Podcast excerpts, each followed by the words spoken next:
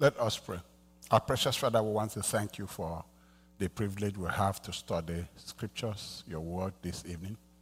We pray, Lord, that you open our eyes of understanding, open our ears that we hear you. And Father, help us to respect and honor your word. In Jesus' name we pray. Amen. Okay, this evening we are going to study, start studying about the guidance of the Holy Spirit. And then my appeal to everybody listening is to please be invested in this thing, be totally engaged, be serious about learning, and reminding yourself how the Holy Spirit guides you. It's central to how you live your Christian life. It's very important that you understand this and that you really practice it. Uh, God promised us guidance in Psalm 32, verse 8. The Lord says, I will guide you along the best pathway of your life. That's a promise. I will guide you along the best pathway of your life. I will advise you and watch over you. But in verse 9, he told us, he tells us, do not be like a senseless horse or a mule that needs a bit and bridle to keep it under control. He's telling us we need to be willing to be guided. He promises to guide, but we, he's not going to force us. So we need to be willing to be guided by his spirit. Guidance by the Holy Spirit is one of the ways we live the Spirit life and fulfill God's will for our lives. In Romans chapter 8, verse 14, for as many as are led by the Spirit of God, they are the sons of God. That's the way sons of God live their lives, being guided by the Holy Spirit. And then guided by the Holy Spirit is one way, is a way we get out of uh, get some get our healing, get our needs met. One way we get our needs met, including healing, and to save us from the devil's many traps. The devil sets a lot of traps for Christians. And then the Bible teaches us that it is the Spirit of God that guides us away from the traps that the devil sets for us. And like I said, it's one way we get our needs met and we get healing too. Psalm 23, verse 1 The Lord is my shepherd, I shall not want. Yeah, because He guides you, you shall not want. Remember what He said at the beginning. He said, I will guide you in the best path for your life. The best path for your life. The Lord is my shepherd, I shall not want. He maketh me to lie down in green pastures. He leadeth me Look at what it does when he leads us. He leadeth me beside still waters. Verse 3 He restored my soul. He leadeth me in the paths of righteousness for his name's sake. Yea, though I walk through the valley of shadow of death, I will fear no evil, for thou art with me. Thy rod, thy staff, they comfort me. So you can see the, the benefits of being led of the Lord. I shall not want, your needs are met makes you lie down in green pastures where you feed spiritual meal, natural meal. He leads us in the best part of our life. He leaded me beside the still waters, waters that, that will quench your spiritual thirst. He restored my soul. He leaded me in the path of righteousness. So in Psalm 91, verse 2, this I declare about the Lord. He alone is my refuge my place of safety. He is my God, and I trust him. Verse 3 For he will rescue you from every trap and protect you from deadly diseases.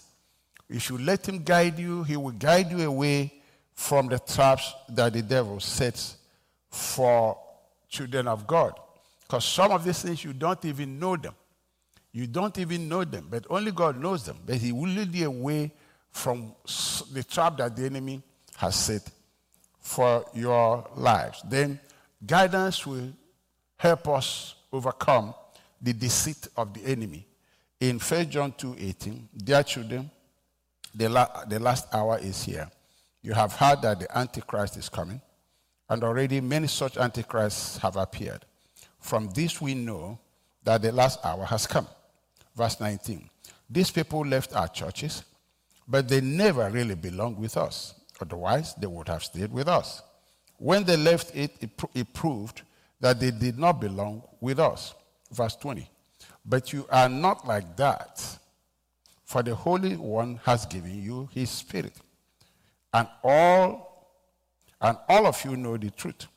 So I'm writing to you not because you don't know the truth, but because you know the difference between truth and lies. And the reason you know that is because he has given you his spirit to guide you, to guide you. In verse 26, I'm writing these things to warn you about those who want to lead you astray. And the scripture said there are many of them. I call them antichrist. Many of them. So many of them coming in all manner of all manner of names, forms, and shapes who want to lead you astray. Many. He said, These are the last days. He said, I'm writing these things to warn you about those who want to lead you astray. So you, you don't want them to lead you. You want the Holy Spirit to lead you, who will lead you into all truth. And in verse 27, but you have received the Holy Spirit and he lives within you. So you don't need anyone now to teach you what is true. For the Spirit teaches you everything you need to know, and what he teaches you is true. It is not a lie. So just as he has taught you, remain in fellowship with Christ. So you need to follow the guidance of the Holy Spirit, the teaching of the Holy Spirit, so that you are safe from all these people who want to lead us astray into strange doctrines. In John 16 13, the Bible says, How be it when He, the, Holy, the Spirit of truth, is come, He will guide you into all truth. He's the one that will guide us into all truth. For he shall not speak of himself, but whatsoever he shall hear, that shall he speak, and will show you things to come. 14. He shall glorify me, for he shall receive of mine, and will show it unto you. Now, the Holy Spirit, from what we read now, the Holy Spirit will point you always to Jesus Christ. He says, He, he shall glorify me, He will lift me up. For he shall receive of mine and shall show it unto you. The Holy Spirit will always point to Jesus Christ and the gospel. Why deceivers will point you to miracles, visions, prophecies, main, power, and away from grace, legalism of self righteousness, and mostly self effort, roundly condemned by scriptures. And Paul rejected that said, I don't want this righteousness that comes from me. I want the one that comes from Christ, the one that is a product of the grace of God. You see, the grace of God made me what I am. I said on Sunday that grace has delivered us from self effort, the arm of the flesh. Now, grace has offered us the arm of the Lord.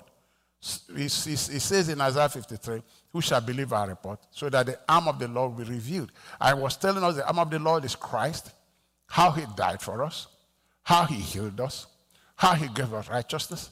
If you read Isaiah 53, you see that it's describing what, what God did for us in Christ Jesus, revealing the arm of the Lord. Christ, the power of God. The Holy Spirit points us to the power of God, Christ Himself. But these deceivers, we, we point you away from Christ. They may mention in Jesus' name and all that, but the focus of their teaching is to remove your eyes from the grace of God. They will condemn the grace of God. They will condemn the same grace that came, that God sent to deliver us from iniquity and from sin. Because they don't know what it is. So they will point you to self effort, self effort, so much energy, doing this, doing that, all of that yourself. It will not point you to what God has done and what God is doing in Christ Jesus. It will not focus on Christ, the, the foundation. Will not focus on Christ, the source of your faith. So it's easy to know these things. They will focus on self righteousness, self effort, religious things you do, you know, punishing yourself, take, doing all those kind of things. The Bible condemns in, in book of Colossians. And the Bible tells us that those things, they are useless when it comes to living the life of God. He says it is self punishment. It gives you, you think, man, this has to be it. As if God requires another sacrifice apart from the sacrifice on the cross. So the Christian must know this very clearly. Colossians 2 2. I want them to be encouraged and knit together by strong ties of love. I want them to have complete confidence that they understand God's mysterious plan, which is Christ Himself which is Christ Himself. I want you to listen to what the Holy Spirit is saying in verse 3. In Him lie hidden all the treasures of wisdom and knowledge. So you don't have to go outside of Jesus. You can't go outside of Jesus. In verse 4, I'm telling you this so no one will deceive you with well crafted arguments. You see what the Holy Spirit is pointing to? This Antichrist, they're everywhere. They're everywhere. They've crafted these things to deceive you. And then he says, No, you must understand that God's mysterious plan is Christ Himself for you. There's no other plan but Christ Himself for you. That's why the Holy Spirit will focus you on Jesus Christ Himself. In verse 6, and now, just as you accepted Christ Jesus as your Lord, you must continue to follow Him. Verse 7, let your roots grow down into Him and let your life be built on Him. Then your faith will grow strong in the truth you were taught and you will overflow with thankfulness. You see what the Holy Spirit is doing? He said, You must grow strong in the Lord. Your root must grow deep in Jesus Christ. He is the God's plan for your life. Deceivers will take you away from Him. Substitute Jesus with fastings and all these things, religious activity, rituals, you know, men, women, all manner of stuff. Presenting themselves as the present day Christ, the deliverers. And Jesus said, They will come in my name. Say, I am He, I'm your deliverer, I am the anointed one. My prayer works as me. Verse 8 Don't let anyone capture you with empty philosophies and high sounding nonsense that come from human thinking and from the spiritual powers of this world rather than from Christ. The Holy Spirit called this nonsense. In verse 9, for in Christ lives all the fullness of God in human body so you are also complete through your union with Christ, who is the head over every ruler and authority. You are complete. You don't need, you don't need anything. You, don't need, you are complete. You are okay. You are, you are good. So in the scriptures are also given by the Holy Spirit for basis of all teachings. I want to emphasize this. The basis of every teaching and doctrine in the church of our Lord Jesus Christ is to be given to you only by scripture. There is no grounds to teach based on visions, dreams, uh, miracles, and any other thing. The only source of doctrine for the church of the living God is the Bible, the, the word breathed by the Holy Spirit, written by holy men, moved by the Holy Spirit. There is no other source of doctrinal teaching. There is no other source of teaching doctrine in the body of Christ. You can't teach because you had a vision. You can't use your vision as a basis for doctrine. You can't use your dream as a basis for doctrine. You can't use your miracle as a basis for doctrine. It is not, the scripture doesn't teach that. Dreams are good, visions are good, miracles are wonderful, as long as they confirm what the scripture says. But they are not basis for your faith. They are not basis. Christ is the only basis for your faith. They are not the basis of your faith. You, they are not the author and finisher of your faith. Christ Himself is the only foundation upon which your faith can lay. He is the object of your faith. Not miracles, not visions, not dreams, not those things. Those things are good. I'm not saying they're bad, but they can only confirm what you already know from Scripture, that the Scripture teaches you. Look at 2 Timothy 3:16. I am saying this because many deceivers are in the world. These are the last days. People are desperate for answers. And the Bible said, don't let them capture you. That's the word he used. 2 Timothy 3.16. All scripture is given by inspiration of God and is profitable for doctrine. This is why God gave it. Profitable for do- doctrine is your, the set of belief that you have to have. Your belief system. For reproof, for correction, for instruction in righteousness. That's why God gave us scripture.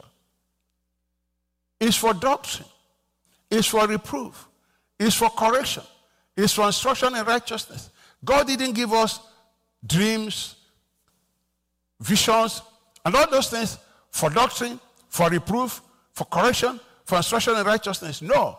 But like I'm saying, I'm not condemning them. Uh, they're wonderful, they're wonderful. But as long as those things as long as those things confirm what the scripture gives you. So the basis of your doctrine, in spite of what manifestation you observe, is to go back to Bible. That's where your doctrine comes from. That's where your reproof comes from. That's where your correction comes from. That's where instruction in righteousness comes from. I'm talking because people are deceiving people, bamboozling them with all my, the Bible says all these things are nonsense.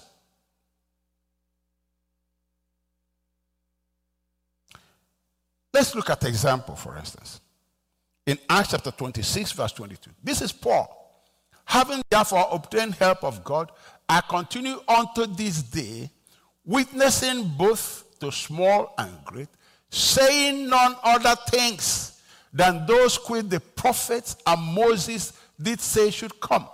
Saying not, nothing else except what the scripture they wrote, these people wrote in scripture except what the scripture says. I am not saying anything else. And this man had incredible experience with God. He had incredible manifestations of the Spirit with his life. But he said, That's not the basis of my teaching. The basis of my teaching is what the prophets and Moses wrote. Scripture. In verse in Acts 28, verse 23. So a time was set, and on that day a large number of people came to Paul's lodging. He explained and testified about the kingdom of God and tried to persuade them about Jesus from scriptures. Using the law of Moses and the books of the prophet, he spoke to them from morning until evening. From morning until evening, he said, I don't speak, I don't talk of any other thing except what the prophets and Moses have written. And here, the Bible says, from morning to evening, the man added nothing except scripture persuading them about Jesus Christ from Scripture. From Scripture. From Scripture. Brethren, you need to walk safe. We need to walk safe. Stay where the Bible says to stay. Stay under the guidance of the Holy Spirit. He inspired this scripture. This, the Bible is the only book that God wrote himself. Holy men of God wrote as the Holy Spirit inspired them.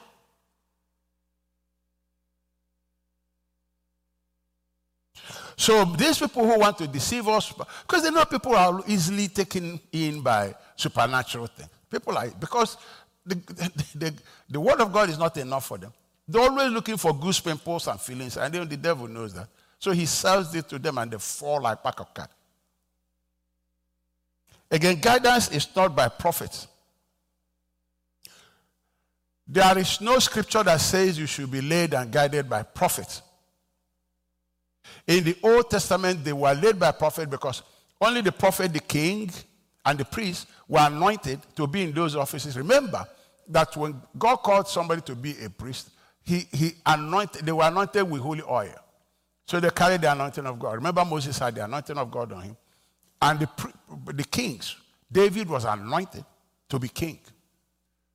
The prophets were anointed to, to be prophets. So they were the only people who had the anointing of God for anything. Because they were dead in sin and trespasses, all of them. From their king to their prophets, all of them. All of them. They were dead in sin and trespasses. Nobody had life until Jesus came. There was, the, the Bible said there's no other, no other name given unto man by which we are saved. There's no salvation provided for man except through the Lord Jesus Christ and the cross. And so at that time, they will go to the priest, uh, the prophet, and ask him, and the, and the prophet will do his stuff and tell them what the Lord is saying, what God is saying. But in the New Testament, the Bible said, as many as are now led by the Holy Spirit are God's children. Why? In John 10 27, my sheep hear my voice, and I know them, and they follow me. If you're a sheep, God says, You hear my voice. Don't need no prophet. You do not need no prophet at all. If you are a sheep of God, He says you should hear His voice and you should, you should be able to follow Him. And God has no superior or favored people. Galatians 3:26. For you are all the children of God by faith in Christ Jesus. All of us. Everybody, prophet Allah.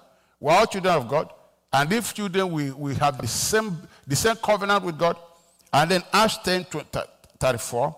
Then Peter opened his mouth and said, Of a truth, I perceive that God is no respecter of persons. God is no respecter of persons. Access to God is what everybody, every child of God has the privilege to have. The Bible says we have access by the same Spirit.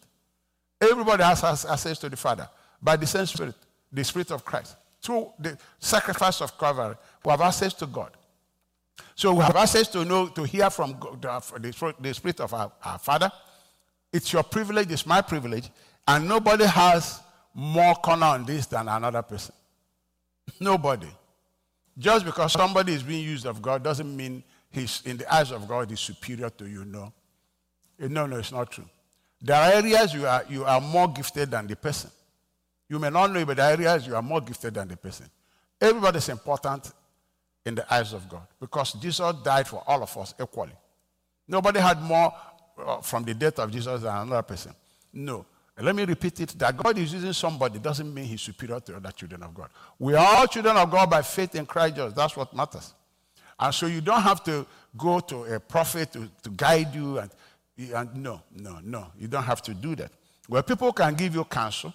People can give you counsel, but that counsel has to agree with what you, God already was ministering to you in your spirit. Well, we'll get there as, as, as uh, with time as we are teaching about the ganders of the Holy Spirit. Now, let's see that the, the, the New Testament prophet is not assigned to guide people. They can confirm some things for you, but that's not guidance. They can confirm things that will happen, but they are not equipped to know to know how God is leading you. They are not equipped. They can tell you this will happen, this will happen, but they are not equipped to, understand, to, to tell you the will of God concerning your life. They are not equipped. Now let's see it right here in Acts 21, verse 8. And the next day, we were, in the next day, we that were of Paul's company departed and came unto Caesarea. And we entered into the house of Philip the evangelist, which was one of the seven, and abode with him. Now, and the same man had four daughters, virgins, who did prophesy. Now we meet these people, these virgins who prophesy. And as we tarried there many days, there came down from Judea a certain prophet again named Agabus. And when he was come unto us, he took Paul's girdle, bound his own hands and feet, and said, Thus said the Holy Ghost, so shall the Jews at Jerusalem bind the man that owned this cattle and shall deliver him into the hands of the Gentiles. That's all a prophet can do. But he's not gonna, he doesn't know God's plan for you. That's all he can. He can tell you, I see this is going to happen to you. That's it. How that thing fits into God's plan for you doesn't know. He doesn't know. Okay, they are going to ban Paul. Yeah, he saw it, sure. But how does it fit into God's plan for Paul? It doesn't. So you see, you don't go to a prophet to tell you anything. Okay, so, uh, so let's finish reading it in verse uh, 12. And when we heard these things, both we and they of the place besought him not to go up to Jerusalem. See, they used that prophecy to start guiding him. To say, you don't have to go. They started to guide him. They didn't know God's plan for him. And they were guiding him blindly. Did God tell him, tell them to tell him not to go? No. Where did they get the idea that they must stop it? Where did they get the idea?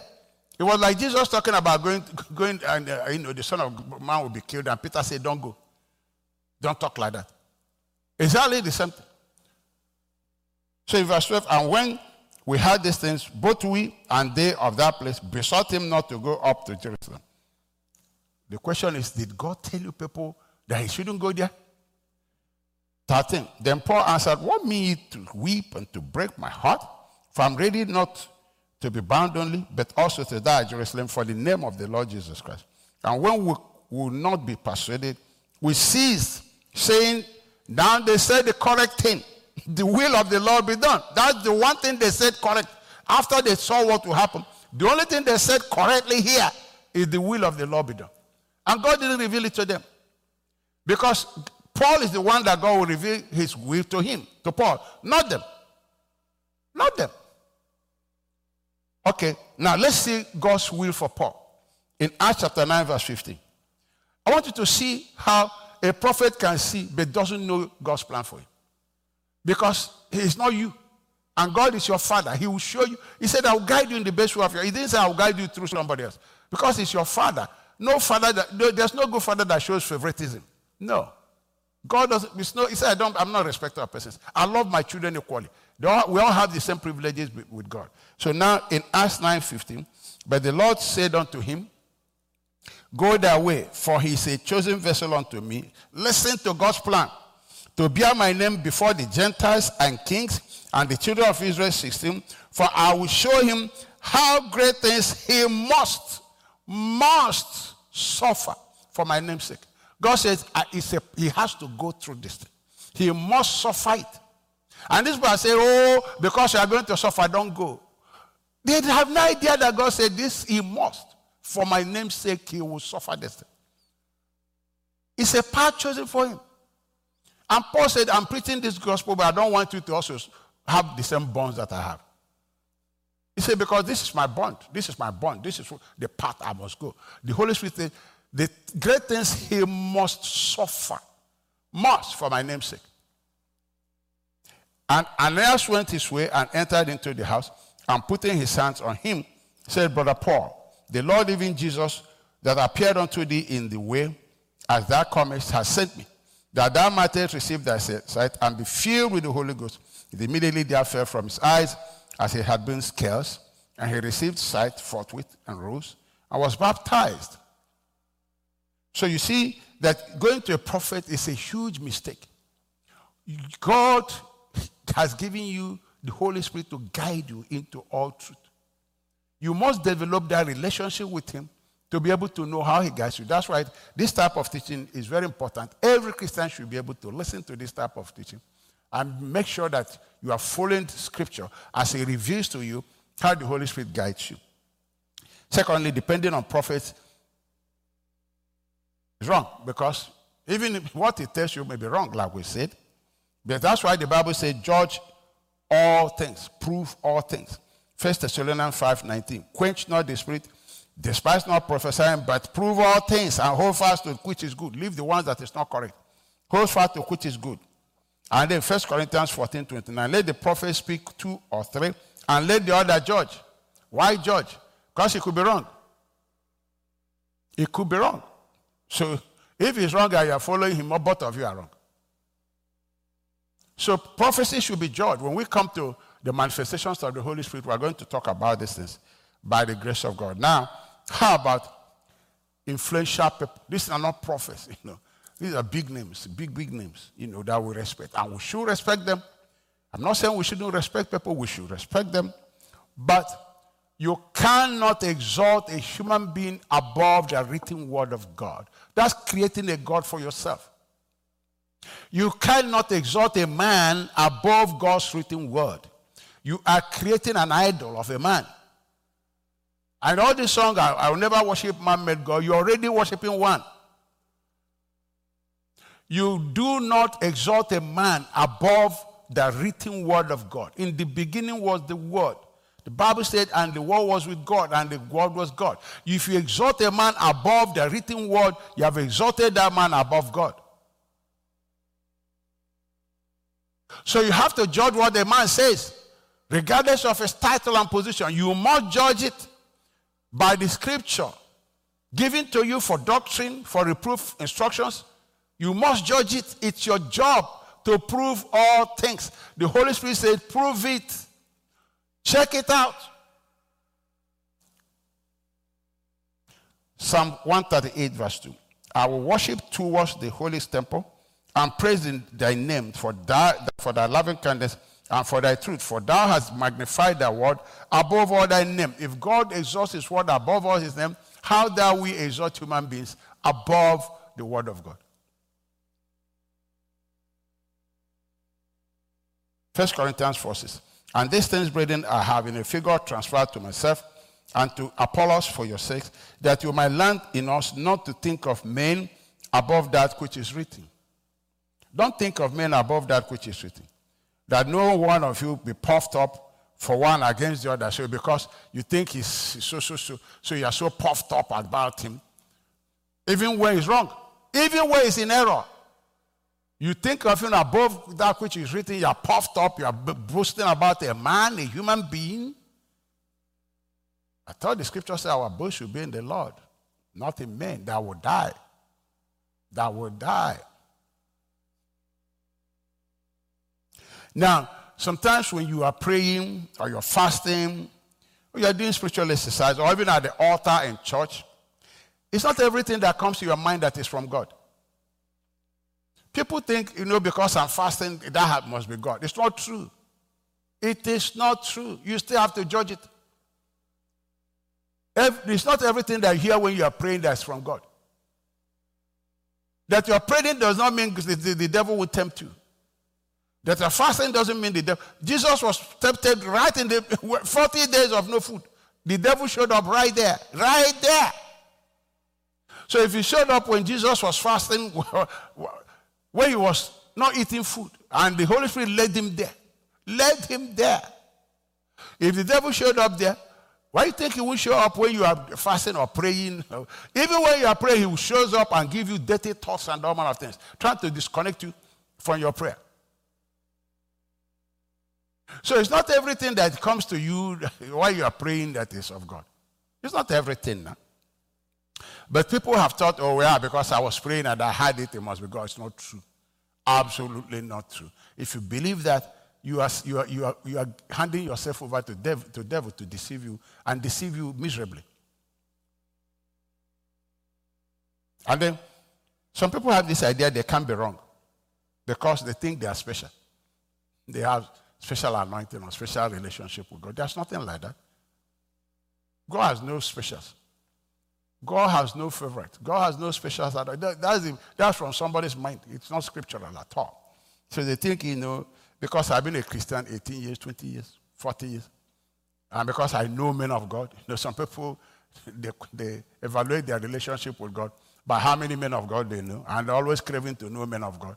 Anyone that shows up, they go and follow him, get his number, and say, you know, I know this person. It's all manner of carnality that's going on because people are not growing. Should know men of God, you should know Jesus. It's no scripture that says you know men in men. You should know Jesus. You should know, grow in the knowledge of the Lord. Grow in grace, not in men. So some people have this idea, you know, that they are special people for whatever reason in their mind. So they can be wrong. So anything they hear must be God. I don't know anybody who has never made mistakes. I've made a lot of mistakes myself. I have. I found out that it is not God, though. Have. And that doesn't mean you are not a good Christian. Really, when you acknowledge your mistakes, you are a very good Christian. Only God is perfect in all his ways. Only God. And anybody who laughs at you because you have made a mistake, that person is a carnal Christian. It's a seriously, because you are in good company. Everybody makes mistakes. Everybody. God looks our heart. He knows our heart. He knows with, we do this with the best of our knowledge. Paul said, I did this in ignorance. But God have mercy on me because I did in ignorance. We do things because we believe it's God. And we, that's how we learn. Have you seen any learning process that is without mistake? There's no growth and learning process that excludes mistakes. It includes mistake. That's how we learn. That's how we learn. So that it's not God that told you something doesn't mean you are not spiritual. It, it really, that's, that shows you are very spiritual. Because you are not able to say, okay, okay, okay, wow, I made a mistake here. And you learn that that is not the route. That thing is not the route. So if you believe that you will never, that anything that comes to your mind is God, you're already deceived. And the devil will see to it. He will use it against you. And then you know all these people going around saying they are prophets, having a word from the Lord for everybody. Everybody have a word from the Lord for you, a word from the Lord, a word. Avoid them. Totally avoid them. You can't have a word from the Lord for, for everybody. Everyone. Have a word from the Lord, have a word from the Lord. If you check those people, they're usually troublemakers. In their homes, their homes are not stable. There are people who like to dominate people with thus says the Lord. They want to enforce their own domination by thus That's a witchcraft spirit. Avoid people like that. Eh, God doesn't give a word from the Lord all the time. Word for everybody. Everybody word from the Lord, word from the Lord should avoid such people. I'm telling you. Because there are a lot of them there trying to intimidate you with thus says the Lord. I remember a sister that day, somebody came to her house and came early in the morning and said, Thus says the Lord. The sister came and said, And thus says the Lord to get out of my house, get out from here. You should avoid such people. They are troublemakers. Again, let's understand that every supernatural manifestation is not of God. Every vision, every dream, everything, that's not all of them is from God. Not all of them. Second Thessalonians 2 9. This man will come to do the work of Satan with counterfeit power and signs and miracles. He will use every kind of evil deception to fool those on their way to destruction because they refuse to love and accept the truth that will save them. They, they, will, not, they will not listen to scripture. They will not. Because people crave for supernatural things, they, they go for it, they fall for it easily. And because they don't have the love of the truth, they don't want to be guided by the truth, they, the, the enemy will deceive them easily. 2 Corinthians 11 13. It says, These people are false apostles. They are deceitful workers who disguise themselves as apostles of Christ. But I'm not surprised. Even Satan disguises himself as an apostle, an angel of the light. See? And 15. So it is no wonder that his servants also disguise themselves as servants of righteousness. In the end, they will get the punishment their wicked deeds deserve. Look at Acts 16 16 and see the deceit of Satan. Clearly. One day, as we were going down to the place of prayer, we met a demon possessed slave girl she was a fortune, tell, a fortune teller who earned a lot of money for her, her masters. Because what he was telling them was working. That's why they will come back.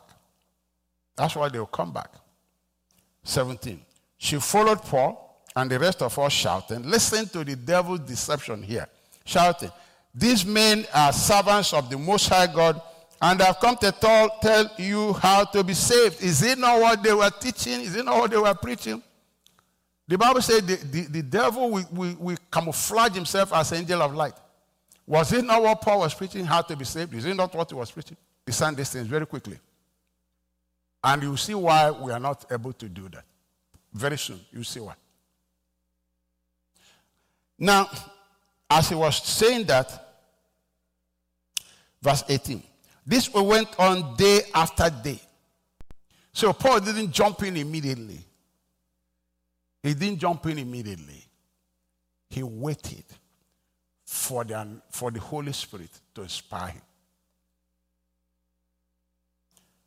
This went on day after day until Paul got so exasperated that he turned and said to the demon within her. You remember, the Bible talked about Jesus that the zeal of the Lord made him go to the temple and drive away these people. So the anointing can come on you and make you really, really, really, it makes you angry. So you do what God wants you to do against the enemy, not against you. Not that you're not fighting human beings. It's against the enemy. It's against the enemy. It's against the enemy. So Paul got exasperated that he turned and said to the demons within her, I command you in the name of Jesus Christ to come out of her. And instantly he left her. Her master's hopes of wealth were now shattered so they grabbed Paul and Silas and dragged them before the authorities at the marketplace. See, she lost the ability to see all those visions and things because that demon left. Now, because the devils know that we crave for all these supernatural things. So he will do it. He will give it to you. You know, he will give you what you want. You don't want scriptures, the Bible is not enough for you. Bible studies, you are not interested, you are not developing yourself. You want ritualism, you want all these, all these self-effort things, you know, for 30 days, dry hundred. You want all those things, but to be grounded in the Lord, you talk like them. You talk Jesus, Jesus, Jesus, Jesus. But there's a different spirit in you. Because you are, you'll be deceiving people and taking them along to all those places and all those places. But you try to speak the same language with them like the devil is a deceitful spirit. So, how does God lead us? God leads us by our spirit, not by our senses, not by our emotions, not by our feelings. Let me repeat it.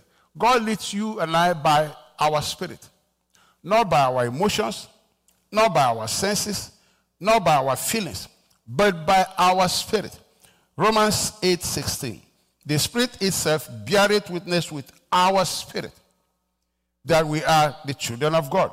And if children, then heirs, heirs of God, and joint heirs with Christ. So the Holy Spirit bears witness with our spirit, not with my feeling, not with my goose pimple, not with my senses, not with what I see, not with how I feel.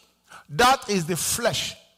The Holy Spirit does not bear witness with your flesh, it's with your spirit. He testifies together with your spirit what God is doing and why. Because it's only your spirit that God created to be like Him in the class of God. Fellowship is by class. Your flesh is not spirit. So you cannot fellowship with God who is spirit. And because you can't fellowship with God who is spirit, and so God cannot be witnessing with your flesh. It's it, just like you going to fellowship with goats. And uh, uh, what kind of fellowship? They are not in your class. But goats fellowship with goats, they understand their language. You can't, you can't, you can't have a fellowship with goats. You can't. And there's some of these people who think that animals have spirits and they baptize animals and do all these animal loving people. Those animals don't have spirits. God is a spirit. The only people that God created in his image or spirit are human beings. There's no scripture that says the animals were created in the image of God. The image, God is a spirit. So if God, God is a spirit, so he created human beings to be in his class as spirits. He didn't create animals as spirits. They don't have spirits. So you can't have fellowship with animals. The same thing, God can't have fellowship with your flesh because flesh is flesh. It's not spirit. So you can't have fellowship with your goose pimples and all that kind of things. God does not guide you through those feelings and what you see because there is no fellowship between God and them and your flesh. There is fellowship between God and your spirit. Between God and your spirit. Because your spirit is created to be like God. God is a spirit. He created you to be like God. You were born a spirit. Born again, born, that which is born of the spirit is spirit. Begotten of God. Born spirit. So you can fellowship with God, who is a spirit. God is not a man. So you can't fellowship with my flesh, which will die and decay here. There's no witnessing, there's no fellowship, there's no sharing, there's nothing. But God witnesses, shares with my spirit in fellowship what he's doing. Look at uh, Ephesians 4:24. Put on your new creature, your new nature, created to be like God, you see, truly righteous and holy. 1 John 1 3. That which you have seen and heard declare we unto you that you also have may have fellowship with us, and truly our fellowship is with the Father and with his Son Jesus Christ. What much, but we, we need to go find out what God is saying. God is saying, if you want to worship me, don't worship me with your goose pimples and with your you know feelings and because I'm a spirit. Those things are flesh. I don't have fellowship with your flesh. You can't worship me with how you feel. You can't worship me with those things. I don't communicate with your flesh at all. Because this flesh is a flesh of sin. God can, it doesn't even know what God is doing. So you don't come and worship God and be doing, ooh, ooh, yeah, yeah. Those things are just not part of it. These things come from carnal mind. Sometimes we want to impress people that we're in the spirit, so-called spirit. You're really in the carnal. You worship God by your spirit and truth. Your spirit that knows who God is. Aren't you worshiping God about his faithfulness? About his holiness? That's the truth. You need to know who he is. Jesus said, You worship what you don't know. We should know God and worship Him. Those are the things that worship is about exalting who God is now and about the works of God is done. That's the truth. And only your spirit understands these things. Paul said, I saw God is here now. Feel all you want to. You can feel all you want. That feeling is not too important. You rather say, I know. I know. Because by your spirit, you know it. I know. I don't feel it, but I know. It revealed to my spirit. I know it. So God is a spirit, and we are. So in Genesis, in um,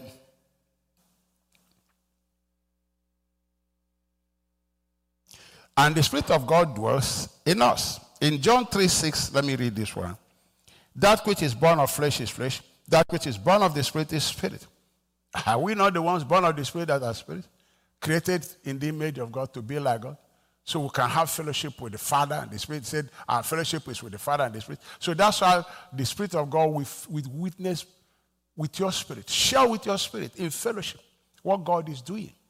So you don't get your flesh is totally, totally irrelevant. And then the Bible says we are the temple of the Holy Spirit.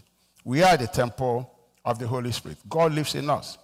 In Acts 7 48, howbeit the Most High dwelleth not in temples made with hands, as said the prophet, Heaven is my throne, and earth is my footstool. What house will you build me? said the Lord. And what is the place of my rest? Had not my hand made all these things? So in 1 Corinthians 3.16, he said, Know you not that you are the temple of God? So we are the temple, God says, My hand made, because he created you a spirit.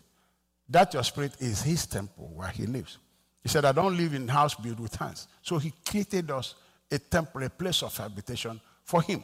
So he's now saying, Know you not that you are the temple of God and that the Spirit of God dwelleth in you. When it means you, it's not in your flesh, it's in your spirit. If any man defy the, the temple of God, him shall God destroy. For the temple of God is holy, which temple you are. Let no man deceive himself. If any man among you seemeth to be wise in this world, let him become, let him become, let him become a fool that he may be wise. Then in verse uh, 2 Corinthians 5 5, for we know that when this earthly tent, you see, he calls this body earthly tent. This body is earthly tent. It's earthly tent for your spirit. And your spirit is spiritual tent for the spirit of God. This body is earthly tent. So it's not spiritual. God can fellowship with it. But it houses your spirit. So if this earthly tent we live in is taken down, that is when we die and leave this earthly body, we will have a house in heaven. Who is the we? It's your spirit. Because when this body is taken down, we bury it, it goes. We say ah, dust to dust, it decays, smells quickly. But we, why is it talking of we? We have a house in heaven. Who is the we? An eternal body is you, your spirit is the real you, made for us by God Himself. Your spirit is still alive and is in heaven. Your spirit is still alive and is in heaven. So the Holy Spirit lives in you, and because He lives in you, He will communicate to you from within you, from where He lives. From where He lives. From where He lives. I want to finish 2 Corinthians 5 5. Okay, I think I finished it altogether. Okay, so, so now I think this is a clear point that we do understand that the Holy Spirit lives in your spirit and will communicate with your spirit, having fellowship with your spirit. And then your spirit will let you know what God is talking about. Because your body is the house, is the tent, in which is the house in which your spirit lives. And your spirit is the house in which the temple in which the Holy Spirit lives. Now, the reason that God can't communicate with our flesh is Isaiah 55, verse 8. We show you why there can't be this fellowship between God and man. In his flesh, sorry. For my thoughts are not your thoughts. You see, the, the natural man, his thoughts are not God's thoughts. Neither are your ways my ways. So God can have, there can be agreement, there can be fellowship with our flesh, said the Lord. For as the heavens are higher than the earth, so are my ways higher than your ways, and my thoughts than your thoughts. So the, the carnal mindedness, the carnal flesh, it's totally different. God is going one direction, He's going the other direction. So there can't be fellowship, there can't be sharing. Proverbs 14 12. There is a way that seemeth right unto man, but the end thereof is the word of death. You see, see all this. I figured out this I figured out. Once you start figuring it out, you are following your flesh. Following your flesh, and God says the ways of that flesh are not my ways at all. Because I'm a spirit, that flesh is not a spirit. So guidance cannot come through our flesh. Now, even our spirit talks to God. 1 Corinthians 14 14. For if I pray in an unknown tongue, my spirit by the Holy Spirit within me prays. But my mind is unproductive. It bears no fruit and helps nobody. So my natural mind keeps quiet. My spirit is now talking by the utterance that the Holy Spirit gives it because the Holy Spirit and my spirit work together. So it gives my spirit utterance. For if I pray in unknown, un, unknown tongue, my spirit by the Holy Spirit with me, within me, prays. The Spirit gives utterance to my, whole, to my spirit, and my spirit talks to God. Because when you pray in the Spirit, you are talking to God, not to man. So my spirit communicates with God as the Holy Spirit gives his utterance. So my flesh, my intellect is irrelevant, is unproductive at the time because they can't have fellowship with, my, my, with that. So they shut it out. So it's not part of this thing that is, is going on here. Now, the main problem we have, which I'll end with, is renewing the mind. For the Christian to live with the conviction and consciousness that he is a spirit being in whom God lives. This is a major issue. And that is why you can see a little girl like Paul saw, demonized, saying things, and you may not be able to discern it because you live by you don't live by the consciousness of being a spirit man in whom Christ lives, in whom the Holy Spirit lives. You don't live in consciousness of the communion between the Holy Spirit and your spirit. You are carnally minded. And that's what produces carnal character. You know, we need to win ourselves from this long time because we've lived this, this way all our lives. All our life. There are many things we really consistently follow to a very co- practical conclusion. Because we hear someone, we hear the word of God. Oh, we applaud it, wonderful. Oh, man, this is good. But let me tell you, most of that sermon, we don't do it. And the reason we don't do it is because we live, we live by our carnal senses. We leave the church, we resort to seeing ourselves by natural means. We resort to uh, information by natural means. We, we live in the natural, really, because we live there for years. And everything God taught you, you don't even remember most of it. You don't remember most of it.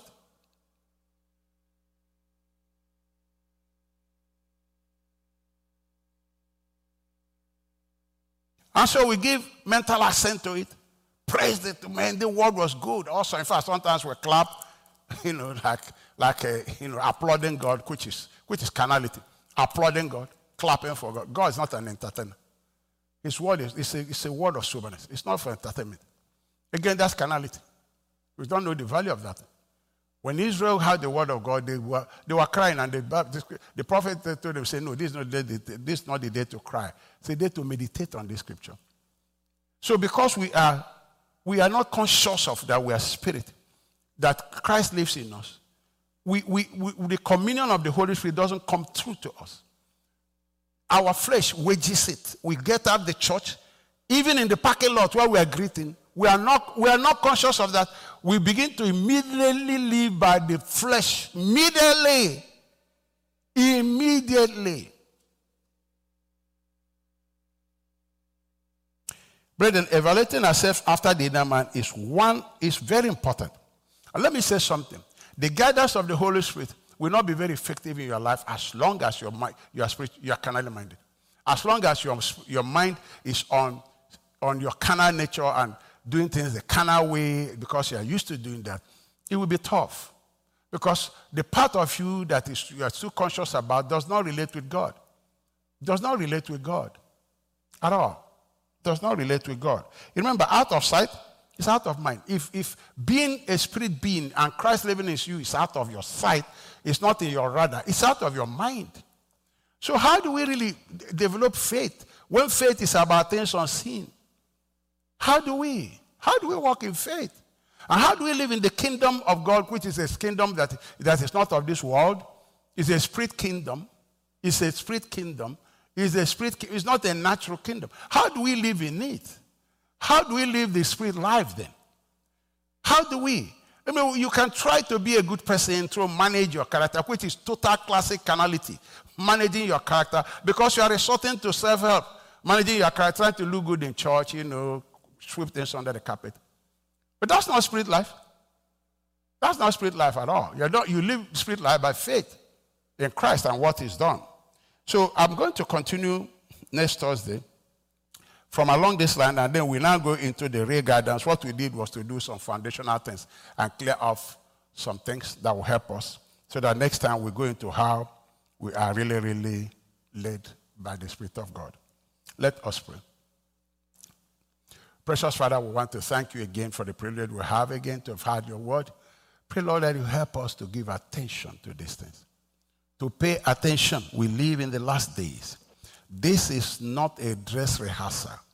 We are living real life. Real life. There are traps of the enemy.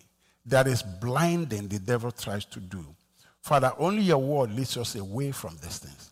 I'm praying that you help us that we give heed to these things that you are telling us this evening so that we begin to understand how you lead us, not by our flesh, but by our spirit, so that our communion with you will become come alive. It will come alive. It will come alive, and you lead us in the best part of our lives.